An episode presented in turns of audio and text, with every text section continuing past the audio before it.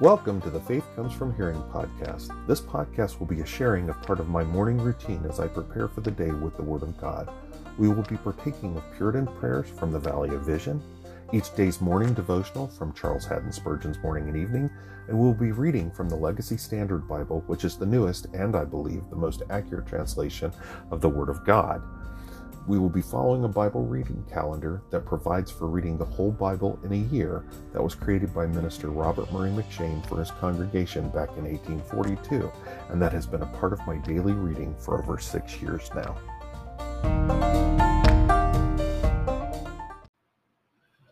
Good morning and welcome to the morning section of the Friday, December 2nd, 2022 episode of the Faith Comes From Hearing podcast. I am Wayne Floyd, your host.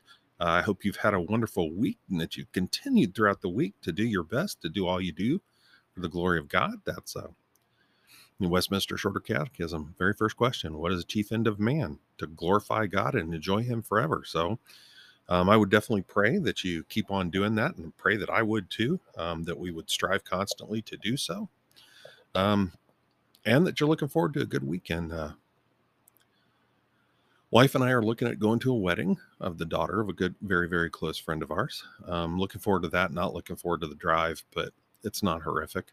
Um, but looking forward to getting to spend time with them.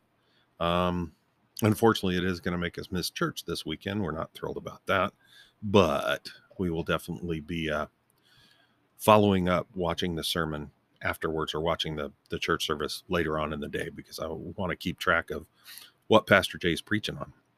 Absolutely. Working through uh, Matthew. So um, let's see. We'll go ahead and get started. We're going to open up this morning with the sixth day morning prayer. It's called the Gospel.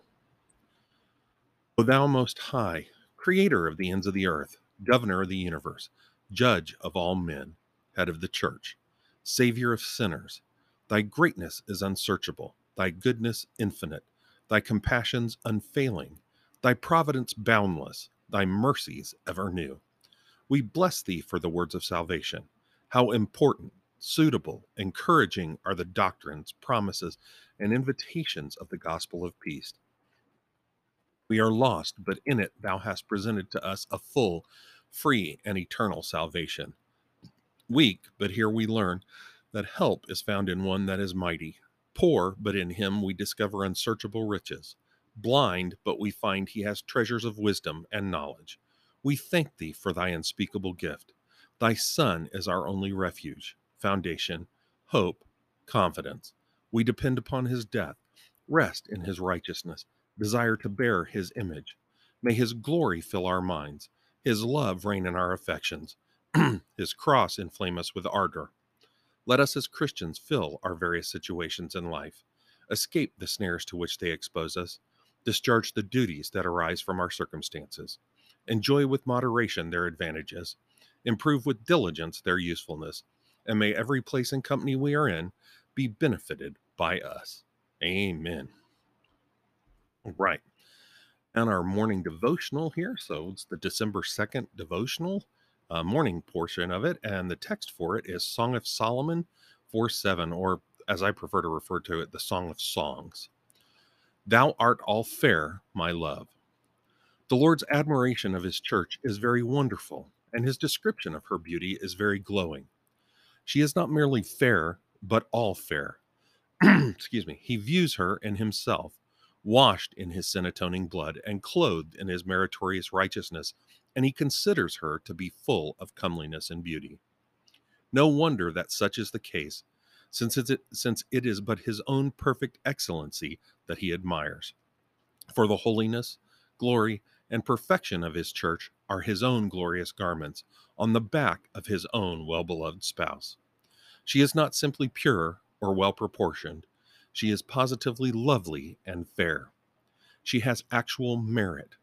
Her deformities of sin are removed, but more, she has through her Lord obtained a meritorious righteousness by which an actual beauty is conferred is conferred upon her. Excuse me, I've left those two words off. Believers have a positive righteousness given to them when they become accepted in the beloved from Ephesians 1 6. Nor is the church barely lovely, she is superlatively so. Her Lord styles her, Thou fairest among women. She has a real worth and excellence which cannot be rivaled by all the nobility and royalty of the world. If Jesus could exchange his elect bride for all the queens and empresses of earth, or even for the angels in heaven, he would not, for he puts her first and foremost, fairest among women. Like the moon, she far outshines the stars. Nor is this an opinion which he is ashamed of, for he invites all men to hear it. He sets a behold before it, a special note of exclamation, inviting and arresting attention. Behold, thou art fair, my love. Behold, thou art fair. Song of Solomon 4 1. His opinion he publishes abroad even now, and one day from the throne of his glory he will avow the truth. He will avow the truth of it before the assembled universe. Come ye blessed of my Father. Matthew 25 34 will be his solemn affirmation of the loveliness of his elect. All right, and now into our reading. We've now moved into Second Chronicles. We're going to start with Second Chronicles 1 today. Now Solomon, the son of David, strengthened himself over his kingdom, and Yahweh, sorry, and Yahweh his God with him was, I'm sorry, and Yahweh his God was with him and highly exalted him. And Solomon spoke to all Israel, to the commanders of thousands and of hundreds, and to the judges, and to every leader in all Israel, the heads of the fathers' households. Then Solomon and all the assembly with him went to the high place, which was at Gibeon. For God's tent of meeting was there, which Moses, the servant of Yahweh, had made in the wilderness. However, David had brought up the ark of God from Kiriath Jearim to the place he had prepared for it, for he had pitched a tent for it in Jerusalem. now the bronze altar which Bezalel the son of Uri the son of Hur had made was there before the tabernacle of Yahweh, and Solomon and the assembly sought it out. And Solomon went up there before Yahweh to the bronze altar which was at the tent of meeting, and offered one thousand burnt offerings on it. In that night God appeared to Solomon and said to him, Ask what I should give to you. then Solomon said to God, You have shown great loving kindness to my father David and have made me king in his place. Now, O Yahweh God, let your promise to my father David endure, for you have made me king over a people as numerous as the dust of the earth. Give me now wisdom and knowledge, that I may go out and come in before this people, for who can do justice for this great people of yours? And God said to Solomon, Because you had this in your heart, and did not ask for riches, wealth, or glory, or the life of those who hate you, nor have you even asked for a long for long life but you have asked for yourself wisdom and knowledge that you may do justice for my people over whom i have made you king. Wisdom and knowledge have been given to you and i will give you riches and wealth and glory such as none of the kings who were before you had nor had nor those who will come after you. So solomon went from the high place which was at gibeon from the tent of meeting to jerusalem and he reigned over israel. And Solomon gathered chariots of horsemen, and he had fourteen hundred chariots, chariots and twelve hundred horsemen, and he stationed them in the chariot cities, and with the king in Jerusalem.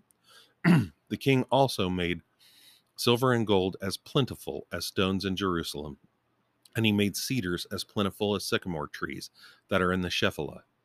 Solomon's import of horses was from Egypt and from Kue. The king's merchants procured them from Kue for a price.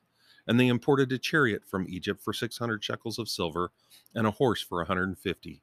And by the same means they exported them to all the kings of the Hittites and the kings of Aram. All right, I'm going to take a quick drink of coffee here.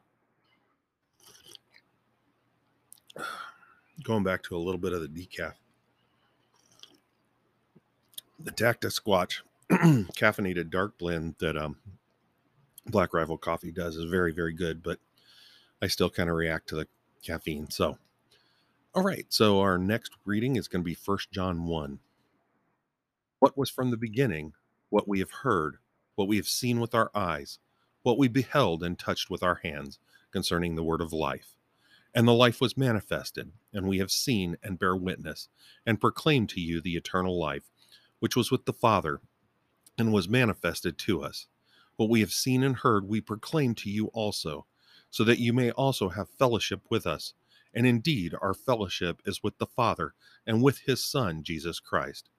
And these things we are writing, so that our joy may be made complete. And this is the message we have heard from him and declare to you that God is light, and in him there is no darkness at all.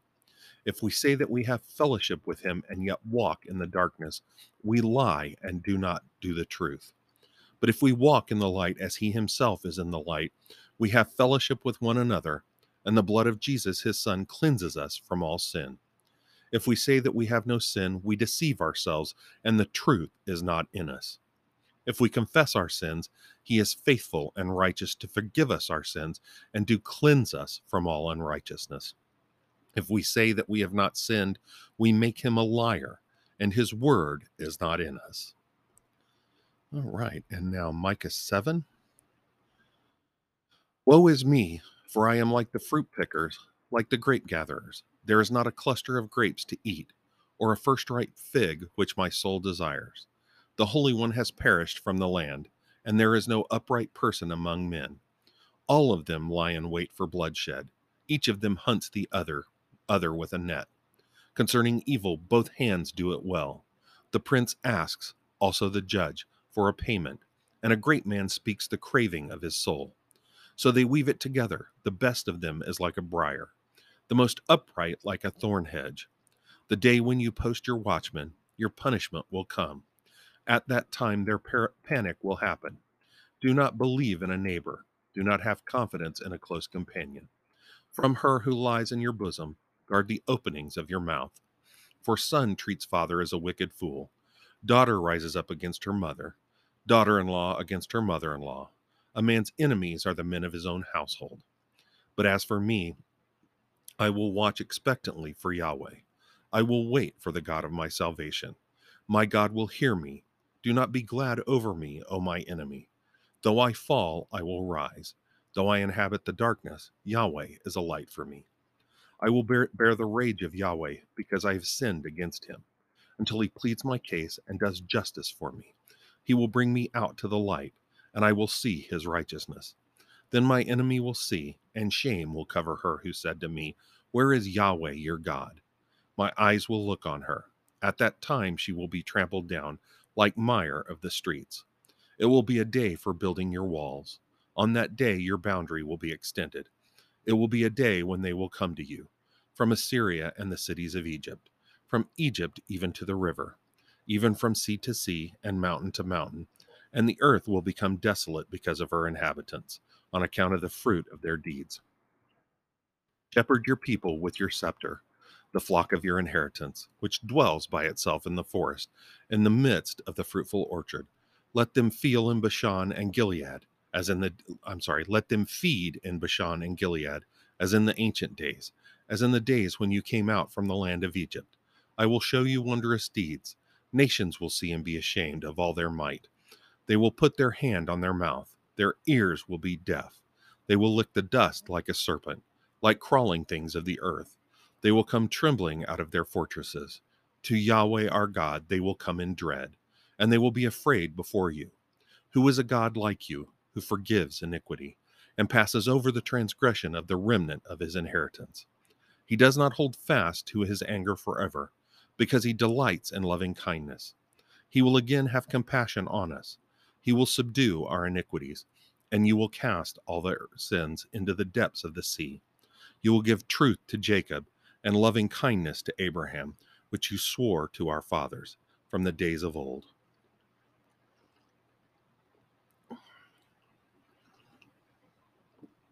All right. And now, Luke 16. Now he was also saying to the disciples, There was a rich man who had a steward, and this steward was reported to him as squandering his possessions. And he called for him and said to him, What is this I hear about you? Give an accounting of your stewardship, for you can no longer be steward. And the steward said to himself, What shall I do, since my master is taking the stewardship away from me? I am not strong enough to dig and dig, I am ashamed to beg. I know what I shall do, so that when I am removed from the stewardship, people will take me into their homes. And he summoned each one of his master's debtors, and he became, began saying to the first, How much do you owe my master? And he said, One hundred baths of oil. And he said to him, Take your bill and sit down quickly and write fifty. Then he said to another, And how much do you owe? And he said, One hundred kors of wheat. And he said to him, Take your bill and write eighty. And his master praised the unrighteous steward because he had acted shrewd, shrewdly. For the sons of this age are more shrewd in relation to their own kind than the sons of light. And I say to you, make friends for yourselves from the wealth of unrighteousness, so that when it falls, I'm sorry, so that when it fails, they will take you into the eternal dwelling. He who is faithful in a very little thing is faithful also in much, and he who is unrighteous in a very little thing is unrighteous also in much. Therefore, if you've not been faithful in the use of unrighteous wealth, who will entrust the true riches to you? And if you have not been faithful in the use of that which is another's, who will give you that which is your own? No servant can serve two masters, for either he will hate the one and love the other, or else he will be devoted to one and despise the other. You cannot serve God and wealth. Now the Pharisees, who were lovers of money, were listening to all these things and were scoffing at him. And he said to them, You are those who justify yourselves in the sight of men, but God knows your hearts. For that which is highly esteemed among men is detestable in the sight of God. The law and the prophets were until John. Since that time, the good news of the kingdom of God is proclaimed, and everyone is forcing his way into it. But it is easier for heaven and earth to pass away than for one stroke of the law, letter of the law to fail. Everyone who divorces his wife and marries another commits adultery, and he who marries a woman who is divorced from a husband commits adultery. Now there was a rich man, and he habitually dressed in purple and fine linen, joyously living in splendor every day. But a poor man named Lazarus was laid at his gate, covered with sores, and desiring to be fed with the crumbs which were falling from the rich man's table. Besides, even the dogs were coming and licking his sores. Now it happened that the poor man died and was carried away by the angels to Abraham's bosom. And the rich man also died and was buried. And in Hades he lifted up his eyes, being in torment, and saw Abraham far away and Lazarus in his bosom. And he cried out and said, Father Abraham, have mercy on me, and send Lazarus, so that he may dip the tip of his finger in water and cool off my tongue, for I am in agony in this flame. But Abraham said, Child, remember that during your life you received your good things, and likewise Lazarus bad things. But now he is being comforted here, and you are in agony. And besides all this, between us and you, there is a great chasm fixed, so that, so that those who wish to come over from here to you are not able, and none may cross over from there to us. And he said, Then I am asking you, Father, that you send him to my father's house. For I have five brothers, in order that he may warn them, so that they will not also come to this place of torment. But Abraham said, They have Moses and the prophets. Let them hear them. But he said, No, Father Abraham, but if someone goes to them from the dead, they will repent. But he said to him, If they do not listen to Moses and the prophets, they will not be persuaded, even if someone rises from the dead. All right, and that is our reading for this uh, morning. Uh, we're going to go ahead and close out with another prayer from Valley of Vision. Vision, wow, having trouble talking this morning. And we're going to do this one. We're going to close out. Uh, this prayer is called Love Rest in God. My dear Lord, I depend wholly upon Thee. Wean me from all other dependencies. Thou art my all. Thou dost overrule all and delight in me. Thou art the foundation of goodness. How can I distrust thee? How be anxious about what happens to me? In the light of thy preciousness, the world and all its enjoyments are infinitely poor. I value the favor of men no more than pebbles. Amid the blessings I receive from thee, may I never lose the heart of a stranger. May I love thee, my benefactor, and all my benefits, not forgetting that my greatest danger arises from my advantages.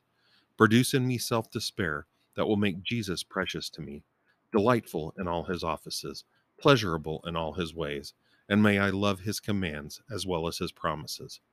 Help me to discern between true and false love, the one consisting of supreme love to, love to thee, the other not. The former uniting thy glory and man's happiness, that they may become one common interest. The latter disjointing and separating them both, seeking the latter with neglect of the former. Teach me that genuine love is different in kind from that wrought by rational arguments, or the motive of self interest, that such love is a pleasing passion affording joy to the mind where it is.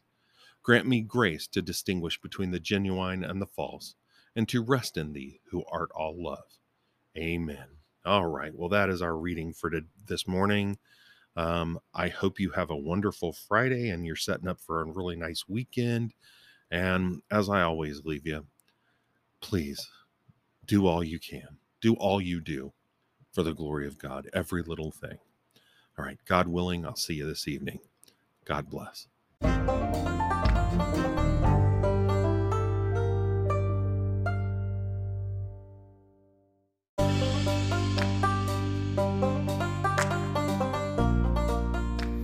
Welcome to the evening segment of the Faith Comes From Hearing podcast.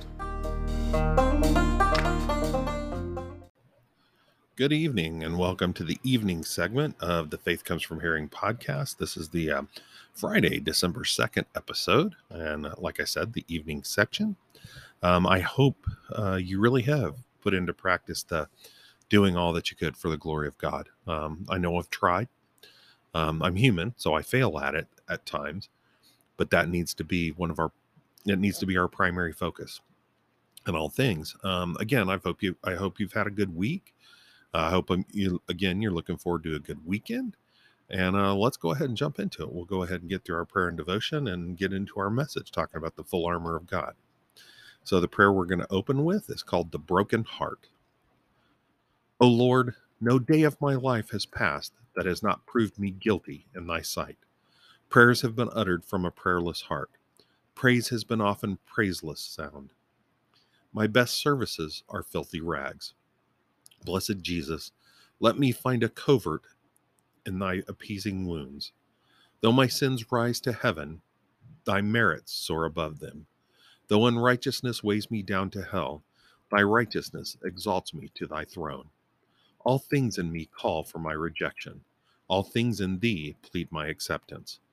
I appeal from the throne of perfect justice to thy throne of boundless grace. Grant me to hear thy voice assuring me that by thy stripes I am healed, that thou wast bruised for my iniquities, that thou hast been made sin for me, that I might be righteous in thee, that my grievous sins, my manifold sins, are all forgiven, buried in the ocean of thy concealing blood. I am guilty, but pardoned, lost, but saved wandering but found, sinning but cleansed. Give me perpetual brokenheartedness. Keep me always clinging to thy cross. Flood me every moment with descending grace. Open to me the springs of divine knowledge, sparkling like crystal, flowing clear and unsullied through my wilderness of life. Amen. All right. And now the evening portion of the December 1st or December 2nd, 2022 uh, devotion for Spurgeon's, Spurgeon's morning and evening. The text for it is Behold, all is vanity from Ecclesiastes 1:14. Nothing can satisfy the entire man but the Lord's love and the Lord's own self. Saints have tried to anchor in other roadsteads, but they have been driven out of such fatal refuges.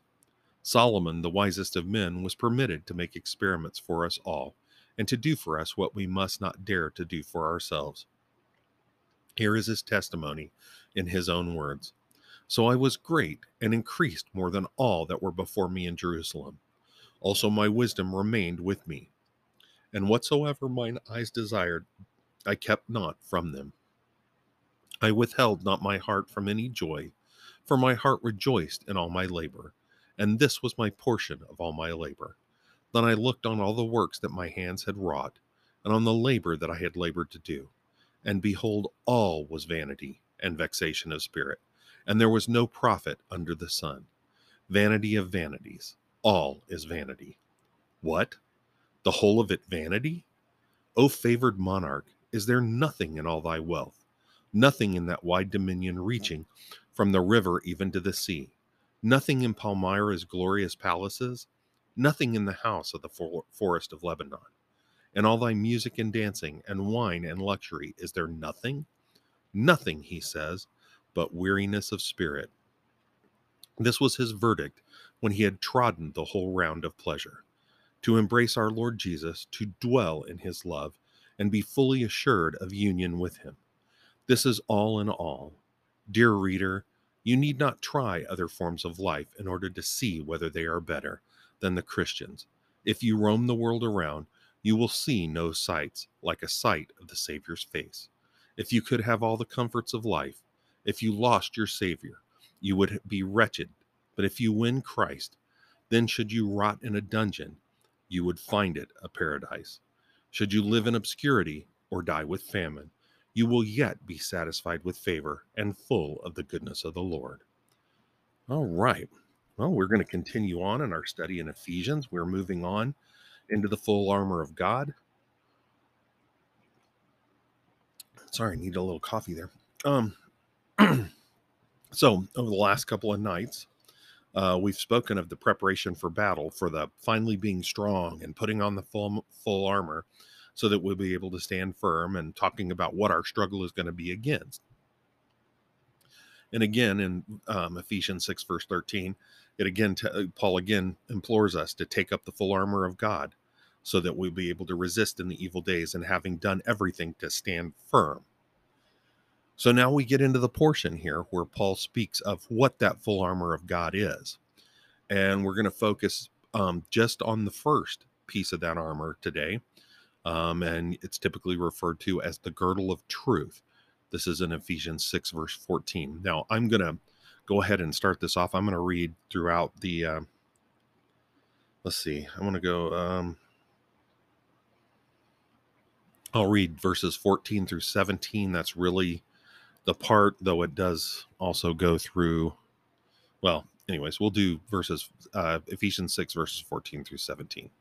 Stand firm, therefore, having girded your loins with truth, and having put on the breastplate of righteousness, and having shod your feet with the preparation of the gospel of peace.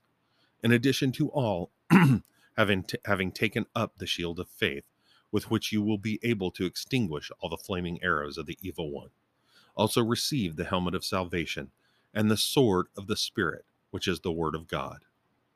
So that's the full armor of God. It goes on then to talk about praying and the other things you need to do to be ready for battle. But so we're gonna, like I said, we're gonna talk, and this is only part of um, Ephesians six fourteen. Uh, the part of the text we're going to deal with today is stand firm, therefore, having girded your loins with truth. So again, we kind of need to lead into this the same way we did um, last evening. Um, if you are truly saved, you are in a battle. Don't make any mistakes about that. Um, as I said last evening, the war was won at the cross through the substitutionary sacrifice of Christ for our sins. But we will battle Satan and his minions from our salvation until our glorification. And if you recall, I've tried to be clear from Paul's word in chapter 6, verse 12. The minions here that, that it speaks of, um, let's see, is uh, against the spiritual. Um, where did it talk about it? Ah, the word minions was in in another translation, and Legacy Standard doesn't use that. But anyways, we spoke of that in verse 12 it talks about against the rulers against the authorities against the world forces of his darkness against the spiritual forces of wickedness in the heavenly places. And we and we w- talked about i don't know if i used the word before um but but again those are the minions of satan. Those are his minions. And and if you know me you'll you'll get the joke um i'm not really not trying to be funny but these are not minions like the silly little yellow guys from despicable me and the minions movies and all of that these are the princes of hell. Okay, these are the princes of hell. Satan has a highly organized hierarchy of demonic agents to carry out his perfected plans, as I talked about last night, perfected over thousands and thousands of years. His schemes against all who would proclaim Christ and Him crucified. That's who we're fighting with. And as I indicated last evening, Paul, in writing this letter to the Ephesians, Ephesians, has shown us our position of being made holy and blameless before God in the first half of his letter. That's the first half. It's the doctrine. It shows our position where we've been positionally placed by the death and resurrection of Christ and his draping us in his holiness from him walk him living a perfect life that that positionally places us because we are saved in a p- position of being holy and blameless before a just God. But then in the second half of the letter, he's shown us the Christian walk, the, our walk of sanctification, what our practice must be in this life if we are truly Christians, which, when carried out, infused and guided and driven by the Holy Spirit, we end up growing towards being practically, in practice, truly holy and blameless before God. Um, and I mentioned it, this was a while back. Um, that while we've been positionally placed, and, and you can't see my hands, but positionally placed, that position is higher. And I'm using my other hand to come up to it. That's what our walk should do. Our, our Christian walk should grow and mature more and more so that our behavior becomes more and more holy and blameless as we have positionally been placed. And that worthy walk, that worthy walk, we see start in Ephesians 4, and then we see the different parts of it. Um, that works towards bringing our lives into balance with the position that Christ's death for our sins in our place and resurrection, his resurrection places us. And also, as I indicated last night, this walk will place us into constant battle with Satan. So we need to be prepared for that battle. We need to be strong in the Lord. We saw that in Ephesians 6:10. In the strength of his might, and goes on. And we have to put on the full armor of God which will not come off. We saw that. The put on the full armor of God in verse 11. I told you that put on is to put on and not take off. And we talked about why. It's life or death. And, you know, in, in the regular battlefield, in the temporal battlefield, but in the spiritual battlefield, we can't afford to take off the full armor of God because it makes us vulnerable.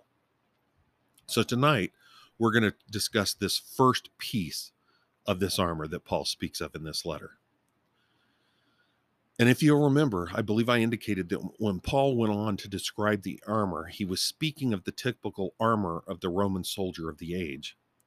and there have been many commentators who even posit the idea that he may have been looking at the armor of the Roman guard he was chained to.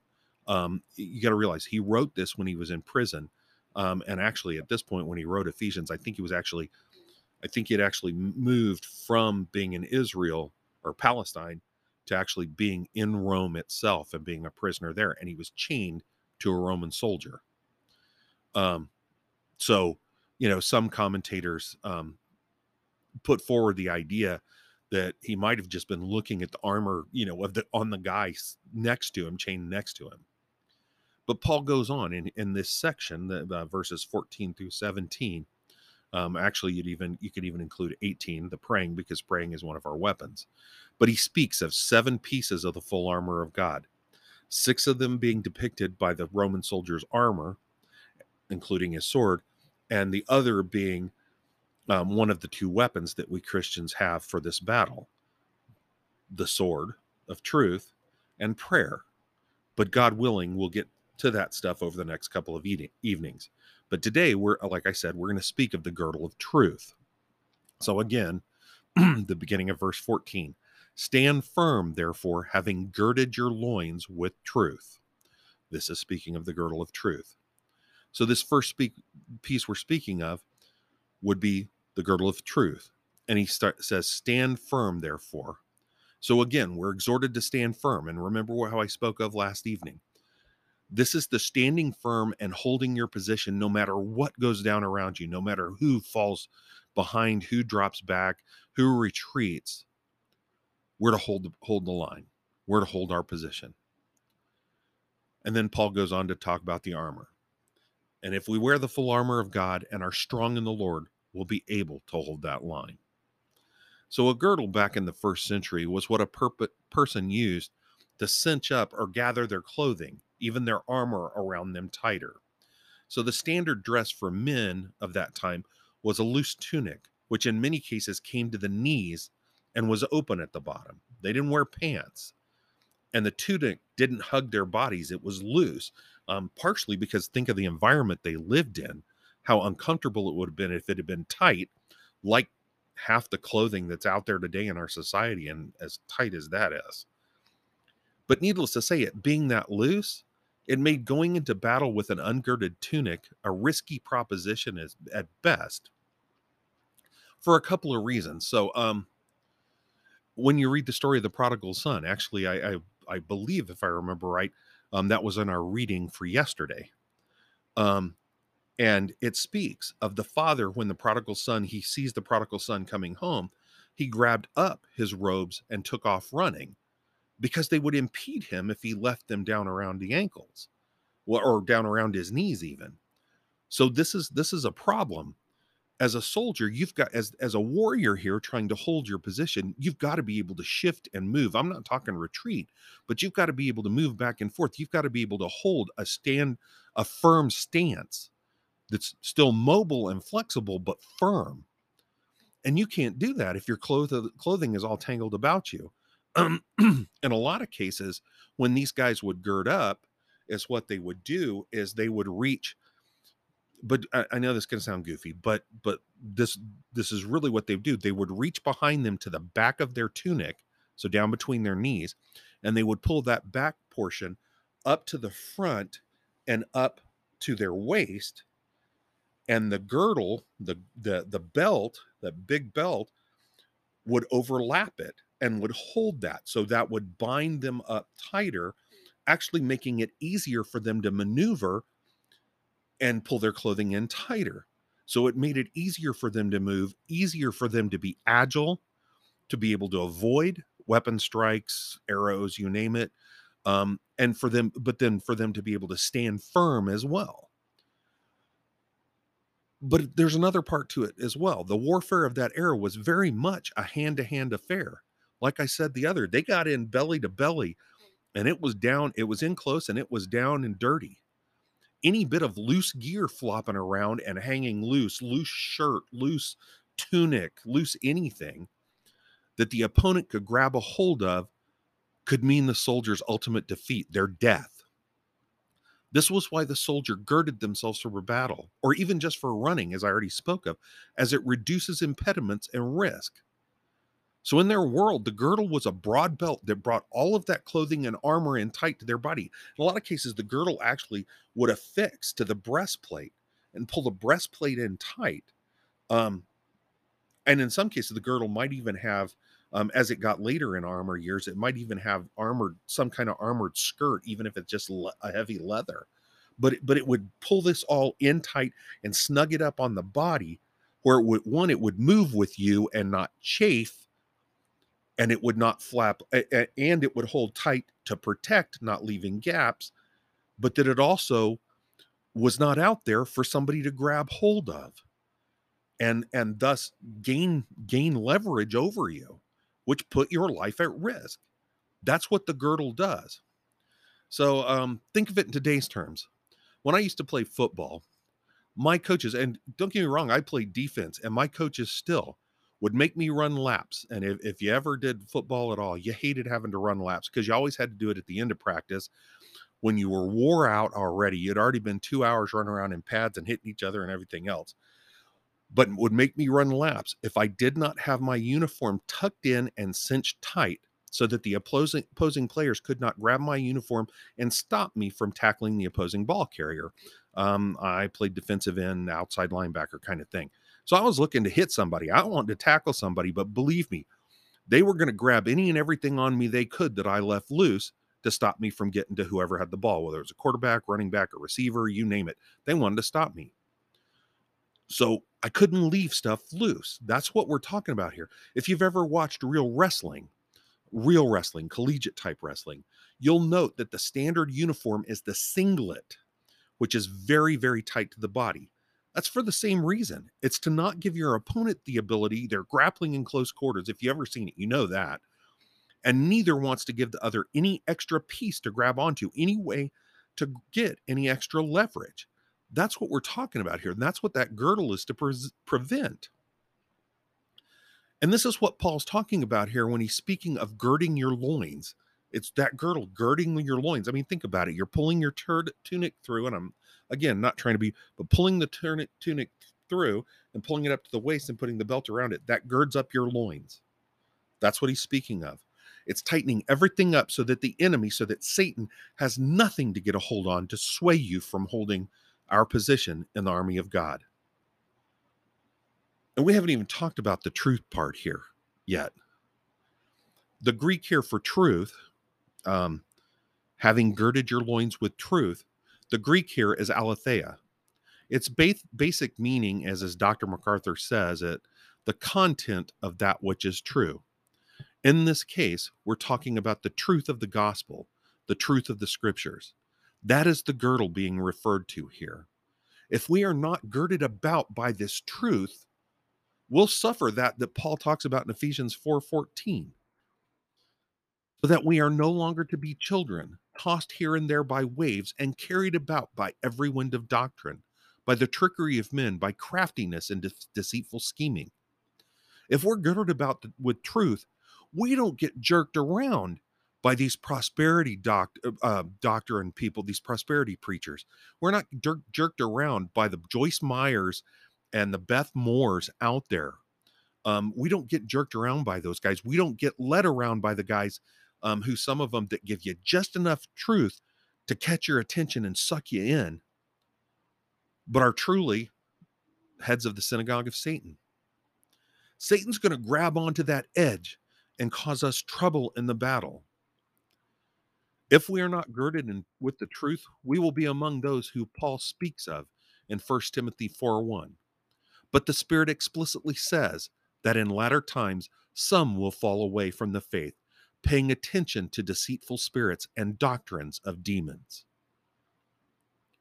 I'm sorry, that's what a big part of the liberal Methodist Church is spewing doctrines of demons. Now, um, a lot of the Episcopalian Church has gone that way. Um, there are groups that that claim to be Southern Baptist that are going the same way. Um, again, guys like Kenneth Copeland and all them, oh yeah, they're there. But if we're not girded up with truth, we'll be among those Paul speaks of, and we will become victims to that which we spoke of last week. In verses uh let's see ephesians 6 verse 11b and 12 um, so that you will be able to stand firm against the schemes of the devil. For our struggle is not against flesh and blood but against the rulers against the authorities against the world forces of this darkness against the spiritual forces of wickedness in the heavenly places we've got to be girded in the truth of god's word and the way we do that is to be in god's word like I said a couple weeks ago, 8% total of people who profess to be Christians actually read their Bible. Do you think that's enough to be girded in truth? If you do, I got a bridge to sell you. Because it's not. It's not even close. We need to be in it and we need to be in it every day. And I'm not saying that to try to hammer you, but we have got to be in the Word of God every day. That is fact. It's not my opinion. That is fact. You may not like it guess what? Christian up and do it. But however, the Greek here for truth, that aletheia, can also refer to a manifestation of truthfulness, the attitude of truthfulness. The implication for that would be here is to gird yourself up with truthfulness in your walk, in your life, in our walk, in our life, in our behavior. That we are to tuck away all hypocrisy and deceit and dishonesty that Satan can grab a hold of. We tuck it away and we gird it up with truth. If we gird ourselves with this truthfulness, there is again nothing to be grasped by Satan during our battle with him. As Dr. MacArthur says of this, when the mind is renewed in commitment to God's truth, there is empowerment for the Christian soldier to become a living and holy sacrifice that pleases God. And finally, thinking about the girdle of truth. Paul speaks of it first. Pastor Jay has talked about this more than a few times um, over the last couple of weeks. Um, he makes clear that, you know, as I've said before as well, Paul doesn't say stuff just to say stuff. If he puts it in there, it's important. But he also makes clear, and I absolutely agree with him, that if Paul puts something in a particular order, there's a reason it's in particular order. So we see here the first piece of armor is the girdle of truth. And he spoke of it first. The girdle of truth is what binds together and holds tight the rest of the full armor of God. It is that foundational garment, that foundational piece of the full armor of God that everything else hooks together and centers around. And like I said, the only way we can be girded with truth, with the truth of God's word, is to be in it constantly, not just reading through it, but meditating on it, studying it, firming ourselves up so we're not dragged to and fro by winds of doctrine, so that we're not overcome by doctrines of demons, so that Satan doesn't grab a hold of the edges of our armor and gain leverage over us and tug us out of position so that we can truly stand firm and hold the line. All right. So I would pray for you and I would beg you that you truly stand firm, therefore, having girded your loins with truth. All right. We're going to go ahead and close out in prayer. We're going to close with the six day evening prayer, the mediator. O God of Abraham, Isaac, and Jacob, we hope in thy word. There we see thee, not on a fearful throne of judgment, but on a throne of grace, waiting to be gracious and exalted in mercy. There we hear thee saying, Not depart ye cursed, but look unto me and be ye saved. For I am God, and there is none else. They that know thy name put their trust in thee. How many now glorified in heaven, and what numbers living on earth are thy witnesses, O God, exemplifying in their recovery from the ruins of the fall, the freeness, riches, and efficacy of thy grace. All that were ever saved were saved by thee, and will through eternity exclaim, Not unto us, but unto thy name give glory. For thy mercy and truth's sake, thou hast chosen to transact all thy concerns. I'm sorry, thou hast chosen to transact all thy concerns with us through a mediator, in whom all fullness dwells, and who is exalted to be Prince and Savior. To him we look, on him we depend. Through him we are justified. May we derive relief from his sufferings, without ceasing to abhor sin, or to long after holiness feel the double efficacy of his blood, tranquilizing and cleansing our consciences. Delight in his service as well as in his sacrifice. Be constrained by his love to live not to ourselves but to him. Cherish a grateful and cheerful disposition, not murmuring and repining if our wishes are not indulged, or because some trials are blended with our enjoyments, but sensible of our desert, and impressed with the number and greatness of thy benefits May we bless and praise thee at all times. Amen. All right. Well, I hope you have a good rest of your evening. And again, I hope you have a good weekend. And um, even though we're going to be gone for a wedding, um, I will have my laptop with me. I do definitely um, plan on having shows out there Saturday and Sunday. So, or episodes out there Saturday and Sunday. So, uh, definitely do my best to do so. Um, and again, I hope you have a wonderful evening and a wonderful weekend. And God willing, I will see you tomorrow morning.